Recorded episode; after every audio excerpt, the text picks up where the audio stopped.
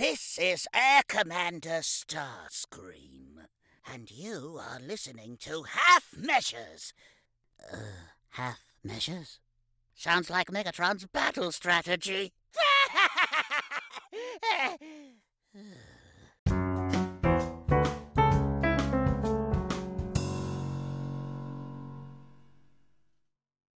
Twas the night before Christmas, and all through the house not a creature was stirring, not even a mouse. The mailbag was hung by the chimney with care, in hopes that our listeners soon would be there. When outside Dan's house there arose such a clatter, Dan sprang from his mic to see what was the matter. Upon seeing the crime, a lost wheelie bin, Dan loaded his gun and poured a stiff gin. The question remains who pulled off such a stunt? God help the poor fellow if Dan catches the scallywag. Dan's story, though sad, is one of life's little treasures. Happy Christmas to all, from all at half measures. That is great, Paul, but how dare you bring up the wheelie bin on Christmas Eve? It's one of my That favourite is- memories. It's one of my favourite That is memories. outrageous.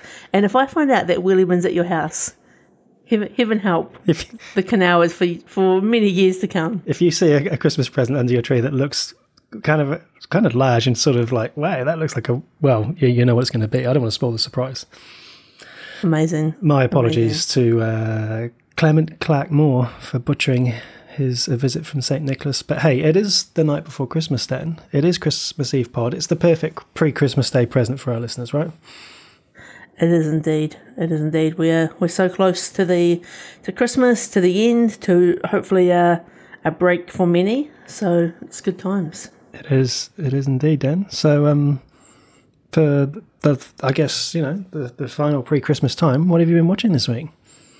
Straight into it. Well, um, I've actually resumed my Marvel rewatch, which Oh, yeah. uh, we took a little bit of a, hi- accidental kind of hiatus on, I guess. Um, so we have come back and we have watched uh, Avengers Infinity War and uh, Avengers uh, Endgame. So I'll start with Infinity War. So this is kind of like culminating the whole sort of the Marvel stories over the last sort of 10 plus years.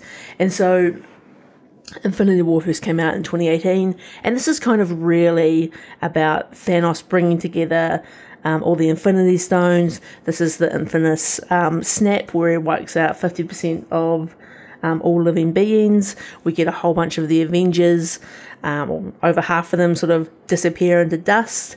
It sort of leaves everything in, in ruins, and this is a, a fantastic movie, Paul. Like, this it's so great because we've got so many of the all of the Avengers coming together in a way we haven't quite seen before.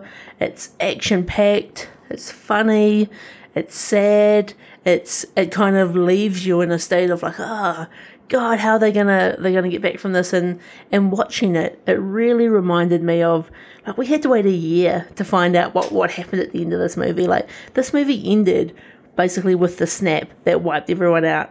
And we're just like, what? What? What?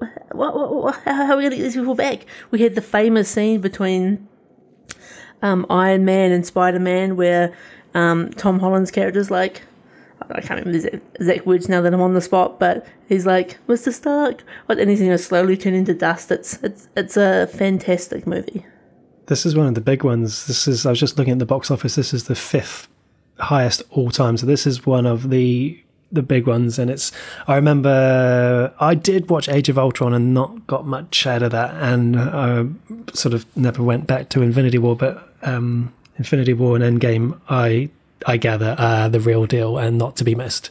They are they are definitely the real deal, and I think you know Age of Ultron is such a, a, a different type of movie to this, whereas this is really I think really just I think bringing to life that whole sort of comic book nature, and I think just bringing so many um, big heroes onto the screen at once, and I think they couldn't you couldn't make a movie like this without putting in all the legwork that they have done with the you know 20 plus movies that came before this because you needed those backstories you needed those characters you needed it all to um, all of that sort of context to happen for this movie to work.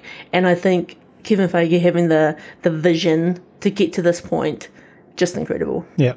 This is the one I recall where Tom Holland was not allowed to read the script because Oh, he, that- that's he, he the next one. Oh, was it? Oh, okay. I thought it was this one. yeah. Okay, okay. Yep. Yeah, so Tom Holland, uh, notorious for um, spoilers and accidentally ruining things and going live on Instagram and TikTok and, you know, having things in his room and scripts and posters that he, he shouldn't be showing to people. So I'll move on to the, the next movie. So in, fin- like, in my mind, I always thought Endgame was probably my favorite of the two. But in my rewatch, I found so the the first part one, Infinity War, so much more action packed and so much more more fun. Whereas when you jump into Endgame, I think Endgame is a still a, a top tier fantastic movie. I think this one has a bit of a, a slower burn that sort of ends in a in a huge epic um, superhero fight like we've never seen before. But the obviously the part two of this is very much around the Avengers are in disarray. Um, they're trying to do what they can. They're trying to work out how they can get everyone back. Uh, They've lost family. They've lost friends. Um, and it's it's kind of a little bit chaotic for them and a little bit more of a slow burn. Thor's let himself go. He's definitely put on some pounds. Um, it's you know there's some some good sort of funny moments like that, but you know the, the whole movie of this is actually based on them working out actually how can we how can we bring in time travel? How can we get the stones back? How can we change the timeline so that the so that we we basically stop the events happening? And it kind of is one of those movies where like and it's almost like anything with time travel right? Like you can't think too much about it because as soon as you start questioning any of the time travel logic you start breaking everything that's possible but i think this is a, a just another fantastic movie um, we have the the very sort of famous very sort of memeable um, moment where uh, doctor strange opens up all the um, all the portals we've got all the heroes coming back a huge, huge fight scene where every single hero from all of the movies is is back fighting, and it's it's just so good. It's an emotional end. Um, we obviously lose a couple of the the key Avengers at the very end who go down different paths, but such a, a fantastic end to this sort of phase of, of the Marvel movies. The cast is just outrageous, isn't it? I mean, I don't know that they'll ever be able to, uh, other than this franchise, what what franchise could ever pull together a cast like this and and pull in as much money? So this is number two of all time, only behind Avatar in terms of money. Incredible. Yeah, no, so and so really top fit. And one of the things which um, has really been driving us to um, get back on this Marvel rewatch is we, we were so close to the end and we just kind of got uh, accidentally sort of derailed. But it's so it was so good to go back. And what's actually pushing us is we want to go and see the new Spider-Man movie that Yes. that's out at the movie theaters. So um, we're just in the process of um, watching Sp- um, Spider-Man: Far From Home, which is the movie that comes after Endgame. Uh, we'll still need to watch um, Shang Chi, but I understand it's not quite as immediately connected. So then we'll be able to go and see Spider-Man over the Christmas break, and that'll be fantastic. Spider-Man is a definitely a favorite of mine. Great character. I love the comedy. Um, I think you know Tom Holland sort of is the he's, he's the perfect package for Spider-Man. He does Peter Parker well. He does Spider-Man well. Um, it's it's just it's such a good watch. I, I've really enjoyed it, and I think it's going to be. There's so much more great Marvel content to come, and then when you add in the TV shows, you add in the future phases. It's a it's a great space if you're a superhero fan. Very exciting. And the guys like Robert Downey Jr. and that are they are they done? Is that Yeah, well, I guess this is sort of where it gets complicated, right? Like in the in the comic world, um, you know, characters die and come back regularly.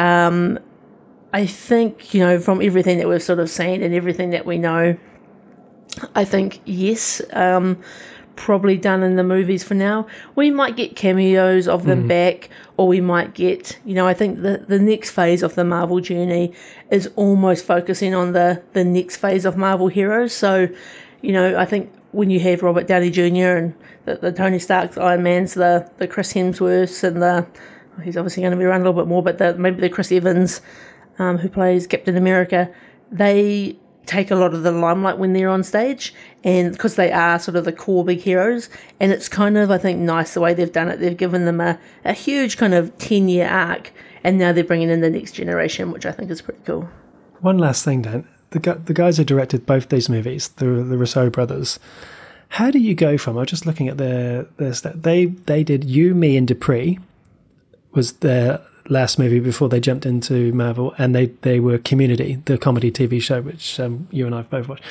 Um, and then suddenly they go from you, me, and Dupree, and they're straight into Captain America, and then directing two of, of the top five box office of all time. How does that even happen? That's incredible.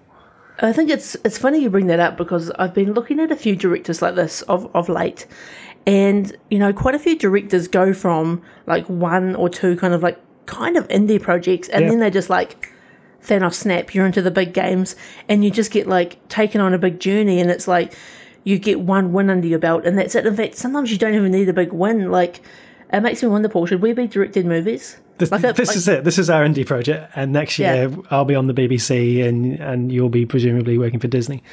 I love that. Well, we'll also be consulting for Walking Dead. Um, yes, I love that. You know, you don't have to go by your names. Like the Russo brothers, like would go like Yeah. the half the half measures guys or something. You know, like Yeah. and it's just like you just get known by that, and and that's what you're all about. But it's pretty awesome, and I think like what a you know, I feel like, and maybe this is through my own sort of uh, naive worldview, like like if I if I think about back when I was at school, if you are I want to be a filmmaker, you would have to really be pushing outside the box so hard to get yourself into that pathway. Whereas I feel like in today's age, the world is so much more set up for people to be like, I want to do these things that I'm passionate about and how awesome it is and how accessible and like you know like you know you can jump on YouTube you can start sort of making your own home movies straight away so it's it's an exciting world It is. Anything else for you, Dan? Uh, that is me apart from our uh, Yellowstone watch but we'll talk about that with you so yeah no I'll hand over to you Cool, cool. Okay, so um, for me, uh, moving along into the next James Bond movie, For Your Eyes Only. Um, this is 1981, so we've made it into the into the 80s, but the music in this one, other than the theme music, the music throughout this movie is so 70s, it's so disco, it's it's it's unbelievable. Um, James Bond is assigned to find a missing British vessel equipped with an ATAC, a deadly weapons device, um, and to try and prevent it from falling into enemy hands. This is the first of many John Glenn directed Bond movies. Um, I feel like, with the exception of License to Kill, which is the final Timothy Dalton movie um, before um, Brosnan takes over, I feel like this is definitely the movie that I remembered the least. And it turns out in watching it that maybe it's not because I saw it the least, but also because it's really not overly memorable. It's it's okay, and it's not even bad really. It just doesn't have much of a standout thing that makes it stick in your memory. It doesn't doesn't do that much. And even I mean Roger Moore is fine, but even he's kind of going through the motions a little bit. So um so this was fine. It's always it's always fun to sit down and watch a Bond on a Friday night type thing. But um yeah, it's not one of the greatest if I'm honest.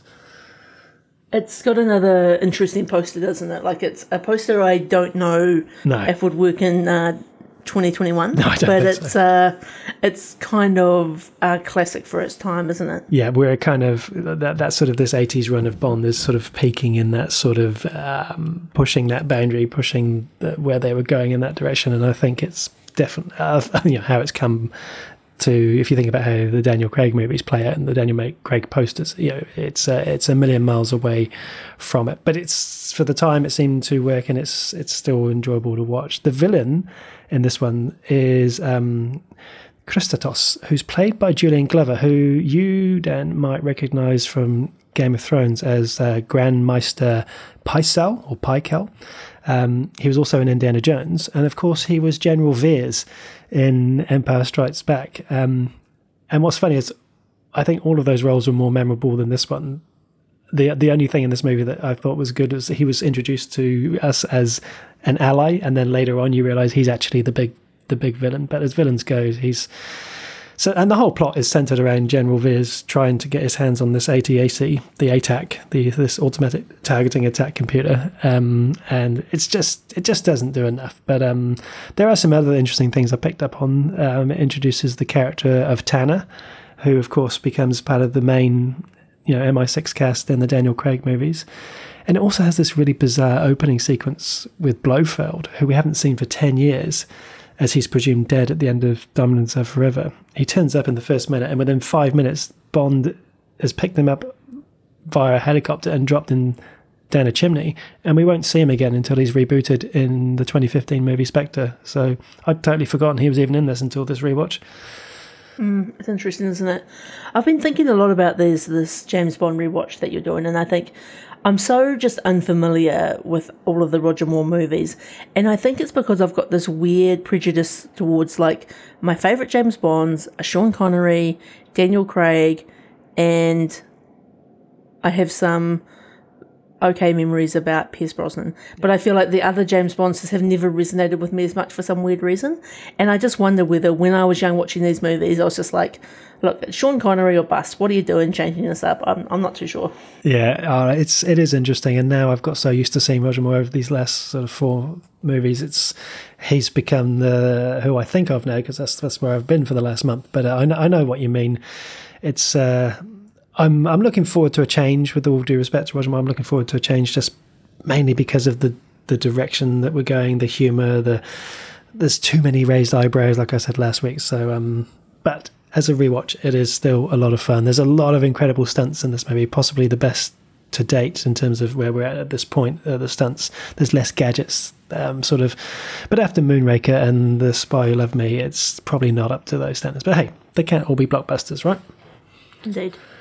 Uh, other than that, the other thing I was going to talk about that I've finished watching, um, and this is four seasons, and I've just we've just watched the the final season. This is Atypical, uh, which is on Netflix. Um, this is a very bingeable series. It's about uh, Sam, who's an 18 year old on the autism spectrum, and it's basically about his life. He decides he wants to find a girlfriend, and then his mum has sort of a midlife crisis um, as soon as he's sort of seeking independence. And is this a show you, you've come across or watched? Yeah, I've watched, I think, season one and maybe a bit of season two. Like, I, I quite enjoyed it. I don't quite recall why I haven't finished it, but or maybe I've seen both seasons, season one and two, but I haven't. I definitely haven't seen seasons three and four. Yeah, it's it's a very easy watch. It's a it's a really nice uh, palate cleanser. There's a lot of you know you know heartfelt moments, and just like with um, Curb Your Enthusiasm, I feel like the world would uh, would benefit from having more people in it. Like Sam in this movie, he's he's he's really good. All of the main cast are great in their roles. So um, Keir Gilchrist is is the lead as Sam, and then you've also got uh, Jennifer Jason Lee as the mum, um, uh, Michael Rapaport, who I always remember basically from Prison Break. He's the dad, um, and Brigette Lundy-Paine is the sister, and the four of them they're the main ones. And um, there's a lot of really good dynamics. The stories are always really awkward. All the characters are doing things that you really wish they they wouldn't. And I think where the gold is for me is how Sam reacts to something exactly as it is with no filter. There's and and not in like a oh I'll just call it how it is no filter kind of way but with a genuine innocence of no filter there's and there's almost faultless logic to how he how he calls things out and how he sees things and a great intelligence behind every observation he makes. And it's it's really really well done. Yeah, no, I, I I've always really enjoyed the show, and I think, like you said, palate cleanser is a great word, and I've I've always, whenever I watch it, I always found like Sam's character so endearing, Yeah. and I, I think Yeah. you're right. It's it's the, it's kind of just the the call it as you see it, but not in an offensive way, That's just it. in a trying to understand the universe and how it works, and I think. And I- I imagine this is potentially controversial in the, the autism world, but I kind of like that it you know, autism is almost like such a common thing these days. It's almost kind of normalizing some of these characteristics and behavior. It doesn't have, it doesn't necessarily have to be like a big problem. It can be, I mean, obviously there's different, you know, it's a spectrum, right? But it's, I think it, it brings some light to a, a topic that I imagine a lot of people don't understand. Yeah, no, you're absolutely right, and I think I love the word you use there, endearing, because that is exactly how he comes across, and and you're right, and also that that they don't, you know, they don't have any jokes at Sam's expense. There's no. Uh, there's no belittling belittling of him for being autistic. And anytime someone in the show actually even remotely does that, it's immediately dealt with. And as the audience, you have this really strong empathy for how um, Sam sees the world, and and and uh, it's it is it's yeah it's it's really nice. This uh, the the relationship with the sister is probably the most hilarious of all. Um, there's a lot of humor mm. there, and all the all the family dynamics are heightened, or I guess they feel well, um, well not your typical dynamics because they're living with someone who sees the world just a little differently and and who can really suffer in you know if he walks into a room that's just too noisy that that that will have a, a huge impact on him and it's um I would say that perhaps the. F- I don't want to put you off because I know you, you, you mentioned you started. I would say possibly the final season isn't as strong. Um, but overall, as, as, four seasons, I think this is it was like striking gold for me. I loved it. Do you think they they wrapped this up well? Because I yeah uh, yeah I think I do remember there was something about it being I don't know whether cancelled is the right word, but they were going to conclude at the fourth season. Yeah. So the, uh, how do I say this? I, I don't as I said, I don't think this, the final season was as strong, but because they knew it was their last, they had the opportunity to do it properly and wrap it up properly, as opposed to what we've talked about in the past, where you sort of find out two episodes before and try and do everything quickly. So I think they did did wrap it up well as a package. I think if you were to watch it in one go, I think it would be would be probably a lot more satisfying than if you were to maybe have a break like you have, I would say, because I think the gold, the the, the really good gold is right at those than those first two and a half seasons. Good stuff. But yeah, on Netflix, definitely worth a watch. And yeah, other than that, Dan, it's the stuff we've watched together. Shall we jump on over to Yellowstone season four, episode eight? But before we do that, Paul, I feel like we've got maybe a, a small apology for the audience if they've been following along with us. Yes, uh, we we need to apologise for the fact that we trusted IMDb because that's what we go with, and most other sites as well that basically listed eight episodes of Yellowstone's, and then all of a sudden, two other episodes popped up, and suddenly we've got ten episodes. It's a real um, slap in the face, isn't it? Because it's like, well, it's, maybe that's not quite the right saying because it's like, how how dare you, you know, provide this misinformation to the Half Measures podcast. On the flip side, hell yeah, give me two more episodes of Yellowstone. So it's like, yep. I don't know how to feel. Like, it's like, ah, great. Yeah, no, I'm I'm stoked. And look, from from our point of view, we neither of these episodes will be available before Christmas anyway, and the final episode isn't until next year. So, I guess from a from a this year point of view, we're still going to have these eight, and then we'll have Christmas and and and whatever. And I I'm delighted because I hate a short season, and now I see we've got the space and time to ramp up a little bit more. So, um, but anyway, let's uh, let's talk about this week's episode then. Uh, the episode title: "No Kindness for the Coward." Indeed, so tensions escalate with the protesters, but Beth has a plan. Jimmy and Emily get closer.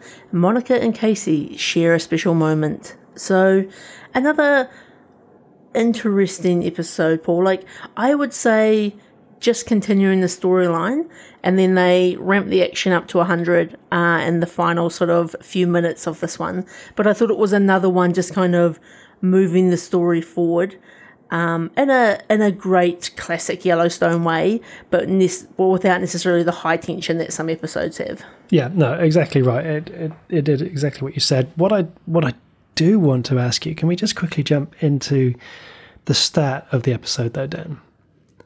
Am I right in thinking? So at the start, we're getting scenes from the past. Are they drip feeding us scenes and, and characters that we're going to see in 1883, or what's going on there? I'll tell you, Paul. I was triggered. I was like, I was Paul Canal triggered with these opening oh, wow. scenes because that's big triggered. So, so we're we're back in time. Uh, we're sort of a bit more sort of classic Yellowstone Wild Wild West. So we know the new TV show is called 1883. It kind of had some 1883 vibes, and I was like, if they're like, if this purely is just a teaser trailer for um, for the new TV show. I'm going to be mad because I can't access the new TV show yet. But at the same time, like it didn't really have necessary. I don't know about you, but it didn't have a lot of requirement for what was coming apart from kind of just sort of showing the, I don't know, the ethos of uh, Yellowstone and running the land and how tricky it was and. and even just you know punishing the horse thieves and how how brutal the West is. But it's it's all kind of things that we know. Do you know what I mean? So it was interesting.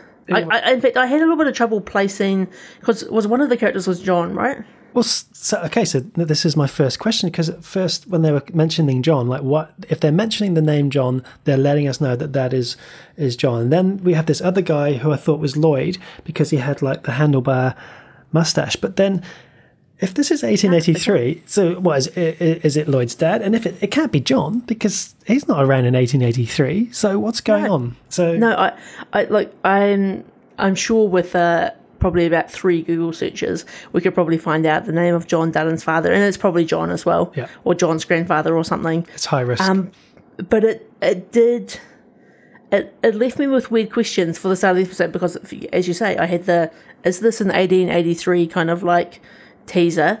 Is this like who are these characters in the context of the Yellowstone universe? And it obviously matters because I think Yellowstone's a very sort of smart, clever TV show, and they don't give you stuff that's not relevant to what you know yeah.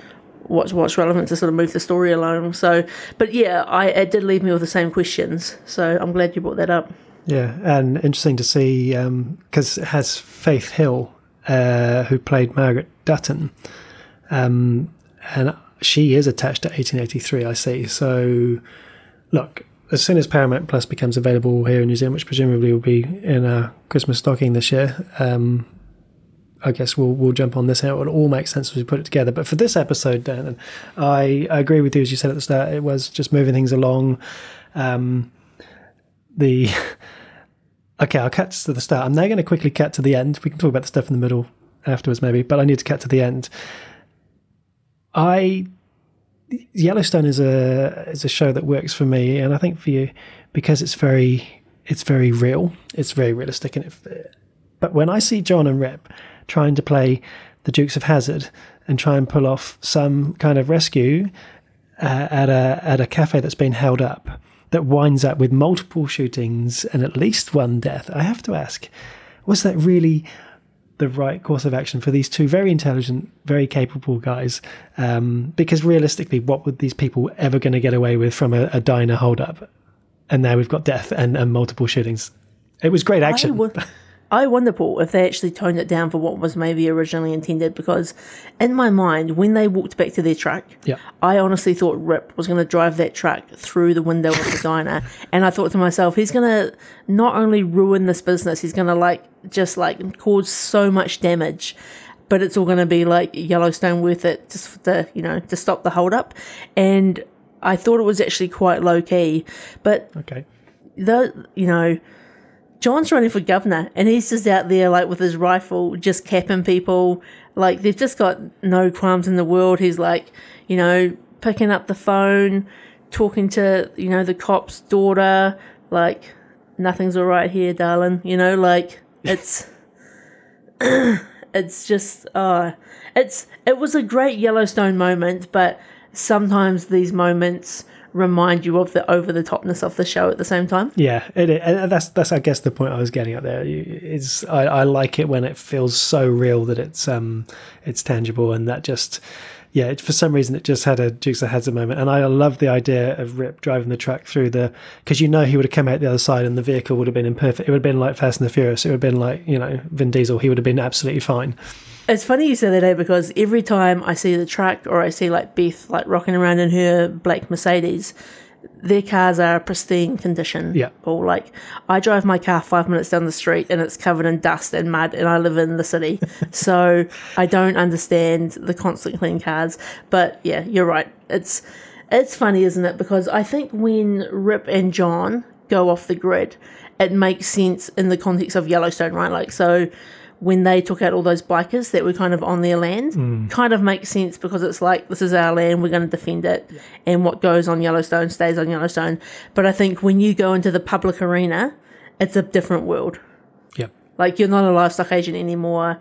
The the cops actually died, so this is pretty major, right? Like there'd be Exactly. a huge investigation into that. Like, what was your role in it? Why were you there? But at the same time, you know, it's an open carry state. It's it's crazy. and so we've talked about this in the past about how oh, how are they getting away with these big things? Well, you know, Jamie's actually pulling strings and getting it. Well, Jamie's not going to be doing that right now, um, given the situation with the with the Jamie story. And I feel like I feel like we're not actually getting enough Jamie story, and I really hope there's more in the last two episodes because uh, I really want to see what he's doing. I still feel like, alongside this story of the the the fight to build airports and casinos across the valley of Montana and ruin the land. The main, the other main story for the show has to be the Jamie story, and I want to see the resolution of this attack against the Duttons at the end of season three. Um, and Jamie's story is key to that. So he won't be helping out with the cover up for what's what's gone on at this diner. That's for sure.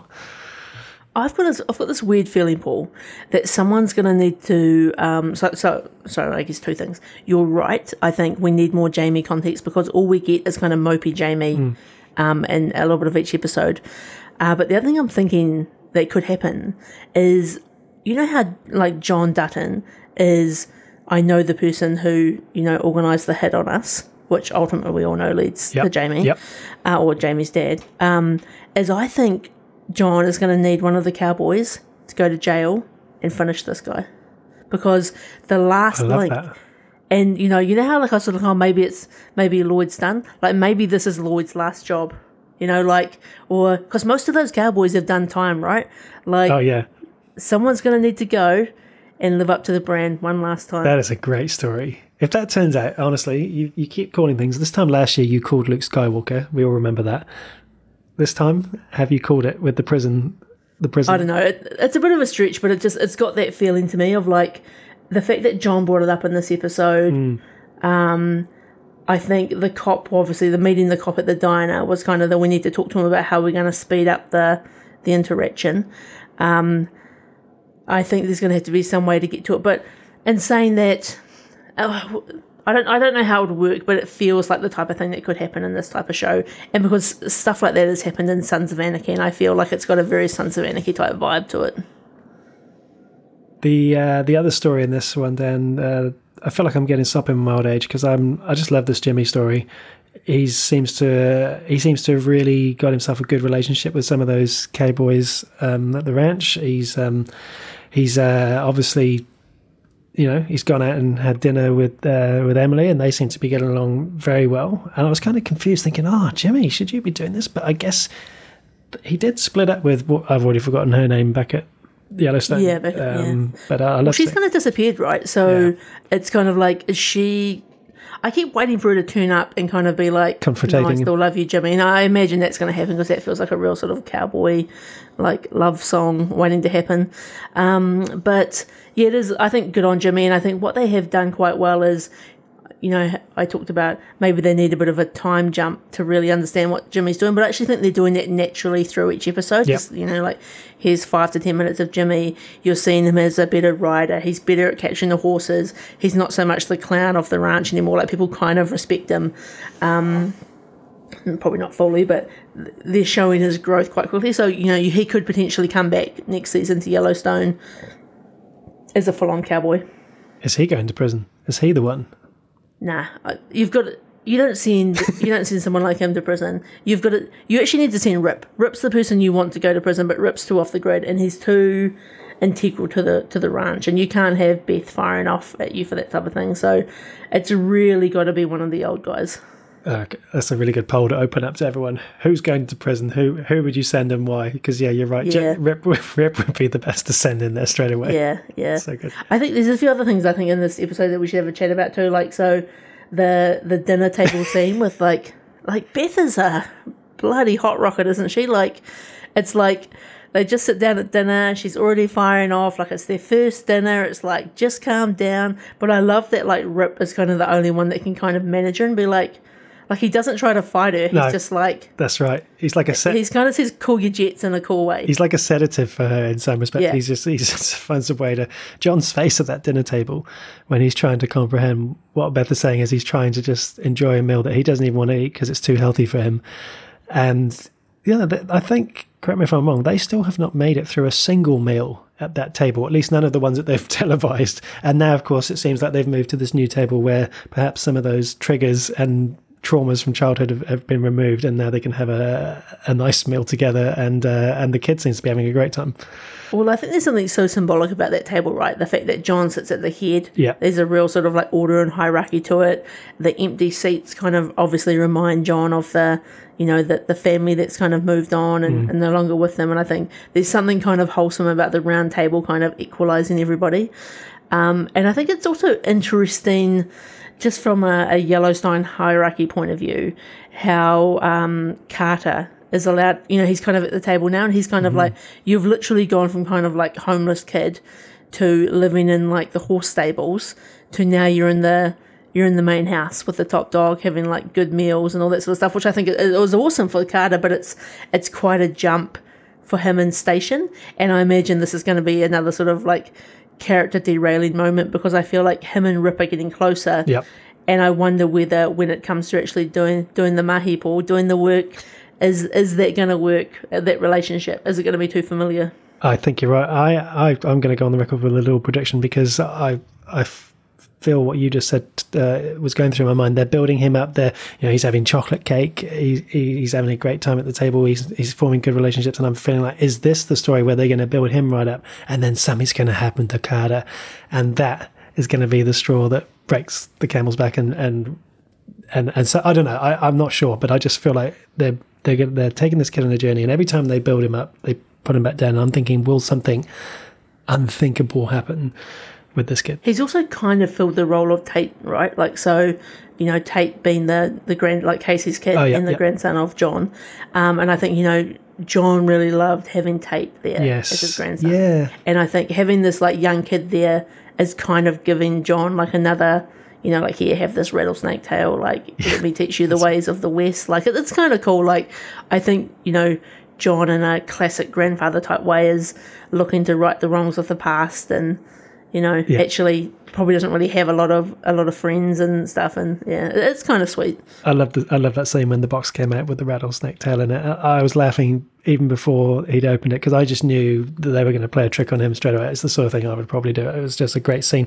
The Tate the Tate observation is really good as well because you know we- we've got Jimmy down in Texas. We've got um, uh, Casey and partner. I can't remember her name. Sorry, o- over there, Monica. Monica, yeah, and and and it's kind of yeah, they're all separated out, and it's kind of like where you know where are those stories going? What's what's going to keep that driving? What's going to keep it interesting? And how is it all going to come together? I'm really, I'm really, really excited now that we've got these two episodes because I feel like something's going to bring it all together, and if nothing else, set up for a massive season five. I think you're right. Like, and it's kind of interesting with Casey, right? Because he's kind of so he's a, he's a livestock agent, which he seems to you know work at about three hours a week.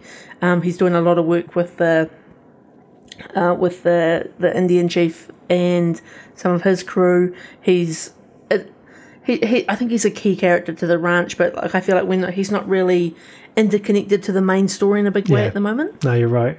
And I realise that I'm just constantly saying the same thing, and I can't keep saying. Like now, I'm thinking about um, Thomas Rainwater and um, and Moses Brings Plenty. Those two, um, I, I want to say, oh, we need more story for them. I want to. I want what's going with them. I keep saying about all these characters. I, I need more story for these people. I need more of it. It's um, what I need is 16 episodes each season. Then Yeah, yeah. Oh, look, I think what what what we need is to just watch all of this at once, so you can just really embrace the story. It's Correct. it's it's not made for episode by episode watching, even though we're still having a great time. But it's um, I think it's just it's a great show to binge. yeah, 100. percent Well, Paul, that's uh season four, episode eight of Yellowstone, and as we say, two more episodes to wind out the season. Um, but it'll be it'll be kind of next year that we'll be talking about this. Yeah, no, I look forward to to that conversation because, as I say, I imagine something's going to happen, and I'll be keeping I'll be keeping your predictions close to mind.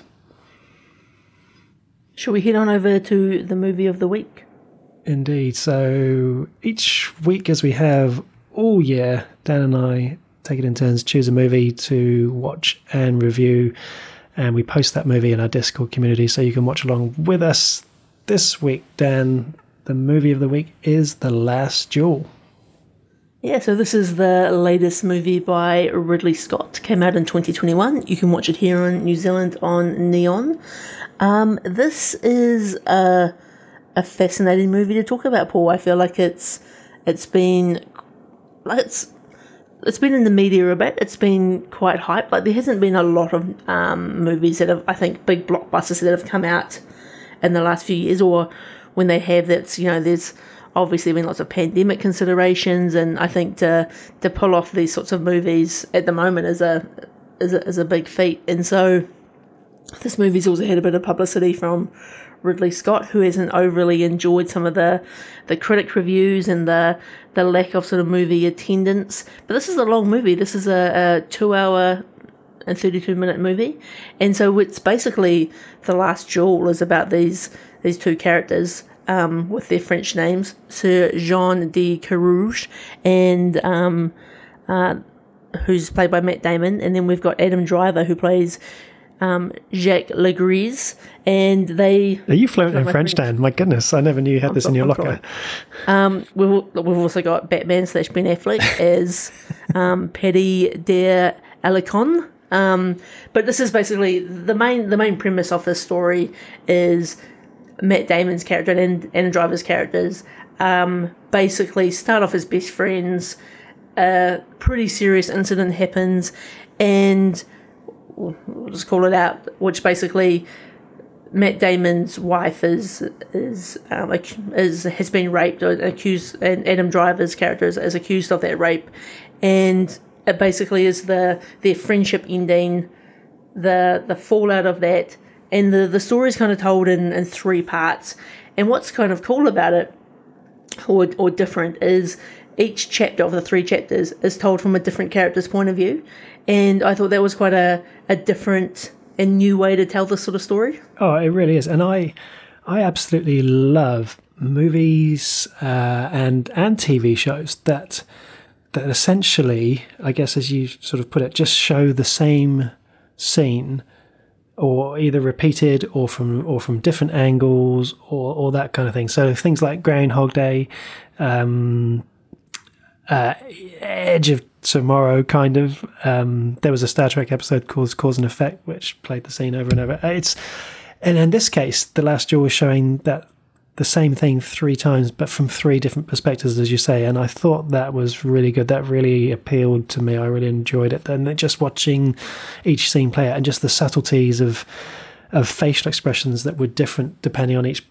person's point of view and, and who offered their handshake first and who who was who reacted over emotionally in each situation. I loved all of that. I thought it was I thought it was really well done. And my I guess I'll jump straight in with a question, Dan. I, why did this movie, from a box office perspective, flop? Because it's got all the ingredients for me. It's got you know, it's got four big names. Ridley Scott directing. It's a genre that's always a strong draw card. I mean, what's the deal?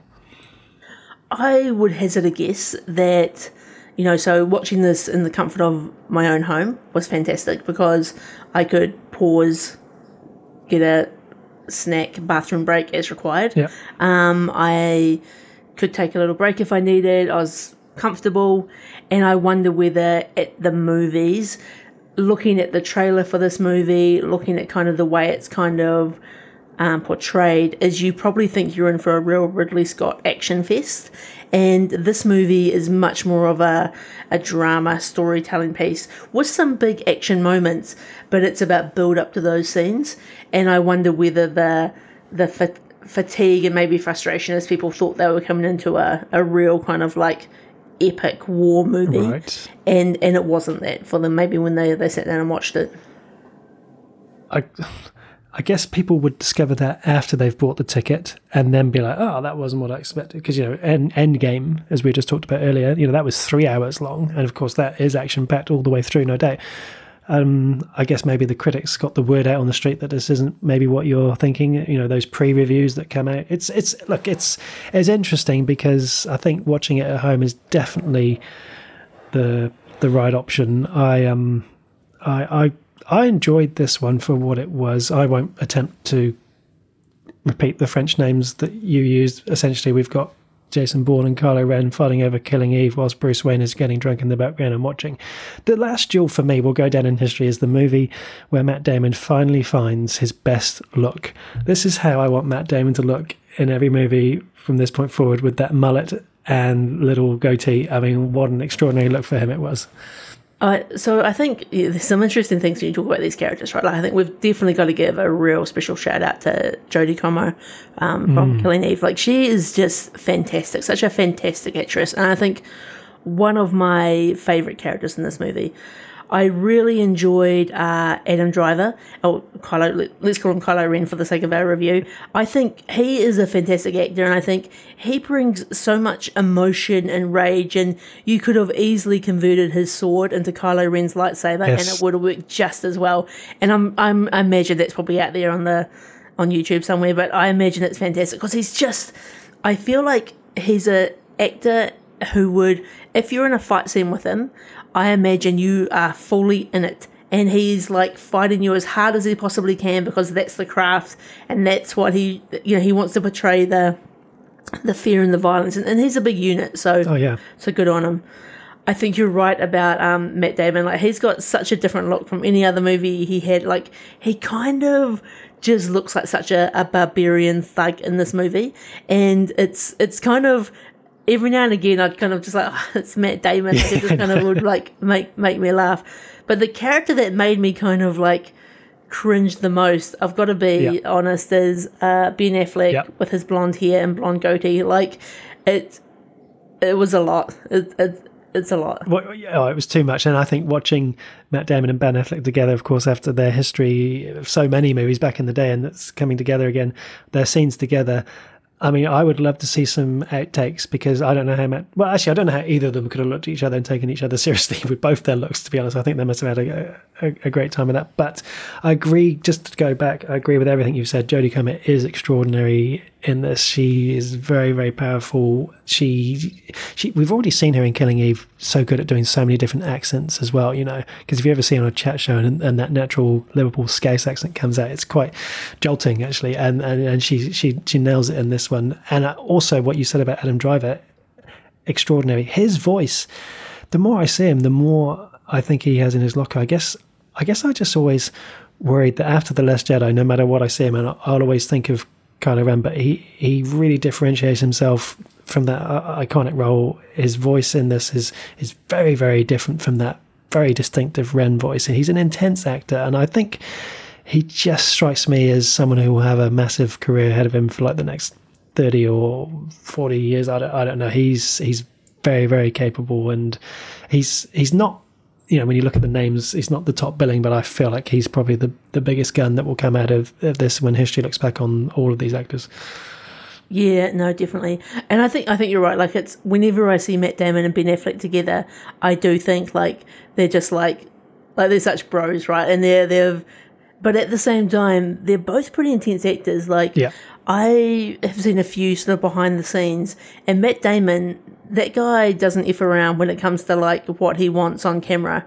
He's a he's an angry man, and I imagine between them, you know, here we are mocking um, Batman's blonde hair, but I imagine it's very serious and very business time for those guys. And I imagine, you know, both Ben Affleck and Matt Damon were behind the um, the screenplay Yes, this. that's so, right. um, it's yeah, it's look. I thought this was good. I think it's a good movie, but don't go into it thinking you're going to be watching two and a half hours of of duels. This is the last Duel, and I think it's also uh, I don't know, remind us the right word, but how how violent those Mm. duels could be, and like you know, you you know, remember the movie with um Heath Ledger, and they're sort of like having duels. Oh, yeah. that was the last last night I think it was, and it's all just kind of like you know, there's Queen music in the background. It's good fun. This is this is not good fun. This is like I'm going to destroy you with my um, with my lance until the until all my lances are broken, and then I'm going to use every other weapon at my disposal until only one of us is standing. Yeah. and it's it's to the death. Oh, it really is, and that's that fight scene at the end is. Well, it, the the R rating for this movie is there for a number of reasons, but that fight scene, the the death. I mean, if you're listening to this review, we're gonna obviously there's a few spoilers here, but this is a movie that is not for everyone, and it does contain some some really brutal, quite shocking scenes. Possibly the most of that nature since you and I reviewed the the Nightingale, I would dare say. Um, and what it does well though is because it starts off with the last duel and then it cuts away and it immediately goes back in time and it jumps about quite a lot.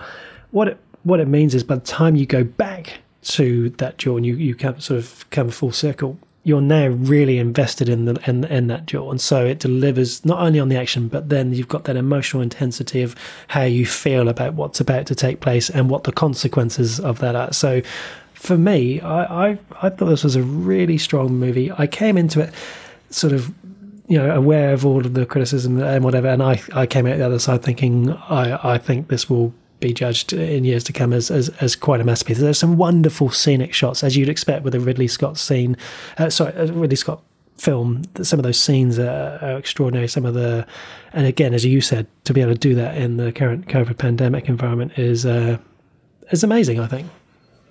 I think the other thing that's um, really interesting with this movie is the whole um, rationale behind the the daps the dark subject matter of um, Matt Damon's wife being raped is it's almost this is the disturbing but it's not even like it's about the rape but it's actually about it's about property mm, and it's about mm. you know women back in in the 1300s weren't you know you weren't deemed the same same rights as a man and it was like actually someone has has attacked or damaged your property yes which is the such the messed up thing about it like it really is messed up. wild up. times paul it, it, it really is and it's I don't, you know, I don't want to dive too deep into that, but when you when you see that, when you see these three things, three perspectives, when you see it from the perspective of Adam Driver, who's been accused, and you see his perspective, I was anticipating his perspective being a lot.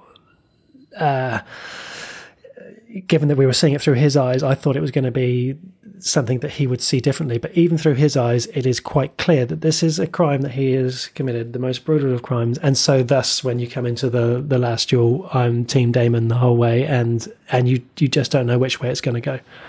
No, no, it's um, it's yeah, no, this is a it's different, but I think it's if you're up for it, I think it's worth a watch. It, it and I think it is just that like don't expect full action all the time, but if you're interested in the story um, and interested in something a little bit different, I think it's it's it's a good watch. I don't know whether it's one to watch with the wider with the parents as we often talk about, but and also not knows? also not a Christmas movie. Not a Christmas movie, but I, you know I'd probably give this I'd give this three guns, Paul. Yeah, I I would come in the same as you. Yeah, three guns for me, which is is is higher than it's averaging on most websites. It seems. Yeah, good times that you can watch that here on Neon in New Zealand. Indeed. All right, shall I take us on over to the news desk? So there's not a lot to talk about um, this week and sort of the, the build up to Christmas. I feel like most things are kind of out and known at the moment. But so the first thing is the Fresh Prince of Bel Air reboot will be starting on Super Bowl Sunday. No time's been given yet, but that looks like we're going to get a, a February 13th premiere of that TV show. I have no idea what that means for uh, the wider world outside of America, but it looks like that TV show is, I guess, all set to go, and it'll be interesting to see whether this whole new take on the Fresh Prince of Bel Air um, universe is is you know going to meet the hype that it's been leading up to. It's it's really got a lot to live up to, a lot of legacy, and I think having that reunion so recently has has re- reinforced that in people's minds. So it's it's it's got a lot to live up to. You're right. Um, what else we got here? We've got um, Henry Cavill um, has recently just sort of talked to the media about how in The Witcher season two, which is out now on Netflix, um, almost derailed his career. So he suffered a, a, pretty bad injury in that film, and he was he basically tore his hamstring, and he thought that was going to have a major impact on some of his future action work because Henry Cavill does a lot of his own stunts, and I think you know when you're the the more of your own stunts that you can do, I think the often the better the job and the better the you know the less CGI and stuff that needs to kind of be applied. So um, for him to sort of be worried about it that level, I think probably speaks to the the seriousness of that accident. Um, and he's also said to talk about The Witcher season three, which I think is is great, and I. I believe we're in for about seven seasons of The Witcher, so very exciting for anyone who's a fan of that universe. Uh, Disney is working on a, a, Goofy, a Goonies TV show, uh, which will be coming to Disney Plus. Um, it's sort of a, a bit of a, a Goonies inspired drama. I don't know about you, Paul. I'm a huge Goonies fan. I'll definitely be checking out this show.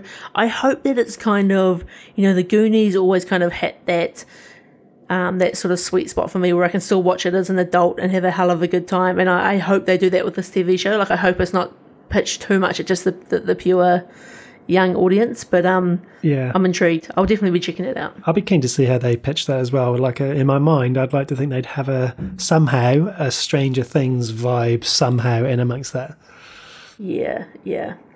Um, and then the last bit of news, and I'm not going to go too deep on this because, you know, judge for yourself, but a few reviews have started to come out about the Matrix uh, Resurrections, and it's not looking great, Paul. I it's not look it's it's looking average, and it's looking like a few of the reviews are saying it's a whole bunch of sort of I loose ideas that sometimes work together and sometimes don't, and I think this has always been my biggest fear with this. Like, we've already had a couple of, uh, you know, The Matrix, the first movie, fantastic, game changer, ahead of its time. Matrix 2, Matrix 3, were okay, but never ever quite lived up to the hype of the first movie. And coming back to a fourth movie, oh, it's, it's, it's high risk. And I'll tell you, it's kind of dulled my desire to want to see this in the theatre. We'll, we'll see how we go over the Christmas break, but Yeah. it's hopefully these are just some early reviews hopefully maybe things get better maybe it'll be one of those situations where the critic review is much harsher than the audience review but i think one to maybe just keep an eye on and keep those expectations in check Yeah, I I think on the basis that maybe watching it at home when it comes to the- streaming services might might lessen the blow if it is the case. Maybe we'll be looking back on on Reloaded and Revolutions and saying, "Oh, actually, they were pretty good." Who knows? It's it is disappointing to hear, but at the same time, just like as we just talked about with the last duel, it's kind of like sometimes when I hear these things, then when I watch something, I have a better experience. Sometimes it's the opposite for me. You know, sometimes something gets majorly hyped up, and you know, then you you watch it and it turns out, you know, like six days, seven nights, majorly hyped up, maybe didn't deliver. indeed indeed anything so that's all on my news is sport anything on your end Uh, just a couple of things. Um, this was one that you actually told me about offline, Dan. Um, New Year will start for us with season three of Afterlife from Ricky Gervais, which just got announced, and uh, I think that's just that's a great way to start the year. One of our favourite shows over the last couple of years. Um, and the other thing that 14th of jan is um is uh that Oh. when it releases that's that's you bringing that news desk expertise there like that. Um, the other thing which we've we talked about a little bit, and I haven't read any of the articles because I I do want to stay away from it completely. But 1883, Yellowstone has had the biggest debut for a new show since 2015. So it's it's getting a lot of watches and it seems to be it seems to be going well and I, I, I see where this I can see you're loading up the gun again No, no, no. I'm, I'm not coming. Look, we all, we all know the situation. Come on, Paramount Plus, get it and get it global. Um, I think what's just interesting to me, and I think what's so awesome, is I feel like Yellowstone wasn't on any radars at all for us, and then all of a sudden, bam! Like we watched it, we're hyped about it, we're singing its praises, we're telling people, we're encouraging people to watch it, and now everyone's talking Yellowstone. And I feel like the hype of Yellowstone is so big, and I just wonder whether it's a TV show where like it'd be interesting to see maybe a bit of a survey or something around it whether most people came in late to it like came in and sort of watched you know i had two seasons or three seasons to watch um, because i don't know anyone who watched it from the start um, sort of in my network anyway Yeah. So um so yeah, so there we go. Um that's all I have myself. Other than that then if I take us over quickly to our mailbag. Um so last week you and I uh, reviewed our movie of the week, which was the the little things. We had um a few few comments on on that one. Our regular contributor Sador also commented on the little things, saying that he was disappointed. He liked what they were trying to do, subverting the serial killer movie a little bit, but because they did that, it made for a very unsatisfying ending. Uh, interesting that they did that, but it wasn't good enough to have that ending, in my opinion. Most movies, even if the ending is unsatisfying, um, it's the journey that really can decide whether or not it's going to be a success. And um, you know, a film kind of lives or dies with a good or bad ending. And it's interesting because we talked about that movie and how much we enjoyed it, and the ending of it sort of the the direction it went just being a, a little different. So appreciate uh, your comment on that, Sador.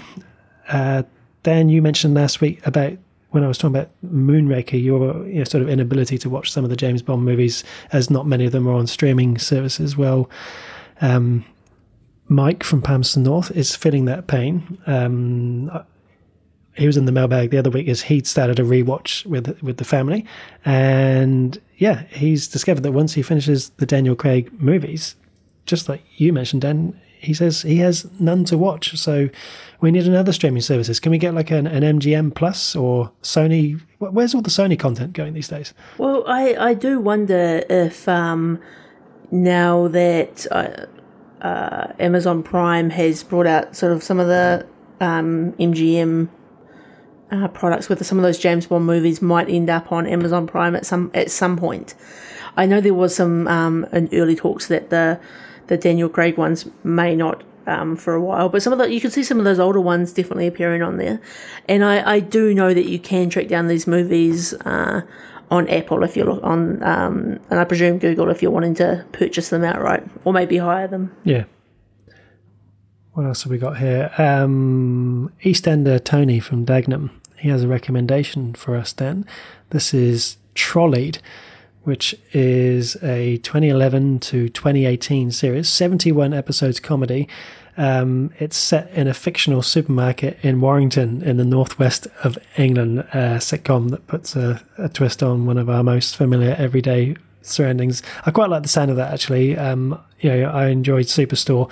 I quite think the British humour in a in a supermarket scenario could actually be worth a look. So um, that's actually been added to the list. I quite like the sound of that one. Awesome. And then finally, last week's peak performance was uh, Ray Liotta, and we had four suggestions. And for the first time this year, so just in time before the year runs out, for the first time this year, everyone was on the same page as us, Dan. So we had Jason from Porirua went with uh, Goodfellas. Uh, Norman from roddenberry.com said, I hate to say it, but he peaked in Goodfellas as Henry Hill and he punched way above his weight, holding down scenes with Pesci and De Niro. Uh, Michael from North Carolina, uh, he also went Goodfellas. Honourable mention from him for The Many Saints of Newark. And then Paddy from Time Traveling Team podcast gave us his 321 of Grand Theft Auto Vice City. nice find. Uh, Identity, uh, which is a movie that crops up a lot in our peak performance suggestions. And of course, number one was Goodfellas, and that's the mailbag this week. Awesome. Well, shall we head on over to our peak performances? Let's go there. So, yeah, just like our movie of the week, Ben and I take it in turns each week. Choose a celebrity from the TV and movie arena and look back on their careers and try to pick out what we think is their best, their peak performance. And this week, Dan, we've gone with Amy Adams. We have indeed. So, uh, Amy Adams for me is an interesting one. And I think a lot of the movies that I've seen her in, she often isn't necessarily the star. She might be a, a, supporting character. But one movie where she is the star, where I'd like to give her my um, my runner up nomination, is for a movie that we reviewed here on the pod a while ago, or earlier this year, called The Woman in the Window. And this is a, a Netflix movie. And Amy Adams' character basically plays this this character who lives alone in her apartment, um, and she witnesses a disturbing act of violence. And I think you know we talked about this heavily in a in an earlier episode, but Amy's range of emotion in this movie is is pretty incredible. Um, I think it's you know we often talk about movies where you know it's kind of set in kind of confined um, areas, and I think you've really got to work hard when it comes to that. And I think she just did such a, a fantastic job in this. Um, she deserves all the praise for it. So you can check out that movie, The Woman in the Window, on Netflix. But for my peak performance, Paul, I'm actually going to go with 2013's Man of Steel, and this is for Amy Adams' role as Lois and Clark. Lois and Clark for Lois Lane. Don't know why I was thinking of Lois and Clark. Um, I guess in my mind, I always think of Lois Lane as a little bit annoying. And for the first time in a long time uh, in The Man of Steel, I actually liked the Lois Lane character. And I think it's just kind of the, the media edge that is always Lois Lane and kind of always trying to get the story. Uh, it's just, I don't know, just frustrating. But I really enjoyed her character. I enjoyed seeing her in the um, the continuation of the the Batman and Superman movies and the uh, the Justice League, etc. So big shout out for um, Amy Adams as Lois Lane. Nice, two great shouts, and I do love it when we've got all different selections. For me, uh, for my honorable mention, I've gone with the. I mean, she's won a lot of awards and she's been nominated a lot. I have gone with one where she actually got the Oscar, BAFTA, and Golden Globe nomination, um, and and a couple of wins as well uh, for 2010's The Fighter, um, opposite uh, uh, Matt Wahlberg and um, Christian Bale, of course, um, and and she plays in this um, Matt Wahlberg's um, you know girlfriend and, and wife. And it's a really intense movie, and she is really intense in this as well. It's kind of, I don't want to say it was a breakthrough role for her because she had some big movies before that, obviously, but this is one that really put her on the map. And I thought, you know, again, opposite two strong actors, she really held her own. She really made her, her role stand out. And I thought she was fantastic in that. But my, my peak performance, I've actually gone with the 2016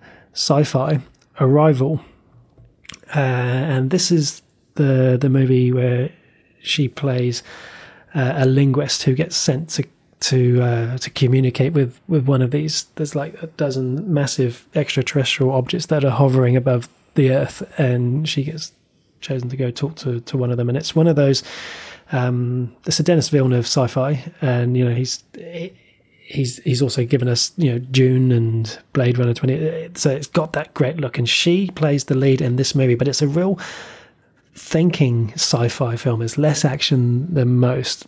And yeah she's really strong in the lead. It's a really compelling story how she interacts with um, Jeremy Renner's character. And she worked you know we talk about method. She worked with uh, some actual linguists about what they would do in this scenario and brought that into the story, into the script, and into how she was acting with the aliens, and so that gave it almost credence as well, if you like. But um, it's also visually stunning film. It's right up there for me. It's a it's another very impressive movie. It scores really well. Lots eight Oscars. It's one of the few Blu-rays I've bought recently. It really is really really good and actually just thinking about it now, it's worth a rewatch. But yeah, those are my nominations Dan, The Fighter, and Arrival. Good shout, Paul. And ironically, I've seen neither of those movies. The The Fighter has long been on my list of movies to watch. I'm a big Christian Bale fan. Um, and Arrival's always kind of for, for all the reasons that you just mentioned, has been of interest, but I've just never got around to watching it. I've never really been a boxing fan, but I always get something out of a lot of boxing movies I find actually quite intense and quite quite powerful. And I think you're definitely got that. And Arrival, yeah, uh, sort of that Blade Runner Dune look that Villeneuve brings, but a real thinking. Yeah, it, it's like I said, it got eight nominations for Oscars. That one, it. I feel like the reviews you know, speak for themselves. Ninety four percent Rotten Tomatoes. Um, it's yeah. I've got it on Blu-ray. You've got a Blu-ray player, right, Dan? Do I? Do I have anything that takes this these days? I don't even know. It's all it's all through the through the interwebs. Well, Paul, that probably just about brings us to the end of another episode of the Half Measures podcast. It does indeed. Thank you for listening into this episode, and I presume we get the next couple of weeks off, Dan. Is that right? Um. Well, a few people do, but not us at the Half Measures podcast. We will be here every week for you, the same time, same channel, bringing you that Half Measures goodness every Friday, 4 p.m. New Zealand time. Wow. Be here or be square. Same bat time, same bat channel. So, yeah, we'll still be there. If you do want to get in touch with us, halfmeasurespodcast.com or on Facebook, Twitter, or Instagram at halfmeasurespod. Also, a very special shout out to our Patreon producers, Samara King, Trisha Brady, Diana Kanawa, and Linda Tavner. We appreciate all of your support throughout the year. Um, you are the producers of this podcast. If you too would like to become a producer, then you can find the notes to do that um, in our Patreon links in the show notes below. I'd also like to give a very special shout out to Mr. Kanawa. Happy birthday. Um, wow. So yeah, look, you know, if you've listened all the way to the end, write in with a, a happy birthday for Mr. Kanawa. We would uh we would all really appreciate that. Um, and whatever you're doing for this uh, holiday break, whether you have to work or whether you um, are getting some time off with your friends and family, be safe. Uh, we hope you enjoy it, and we will see you soon. Until next time, everyone. Adios.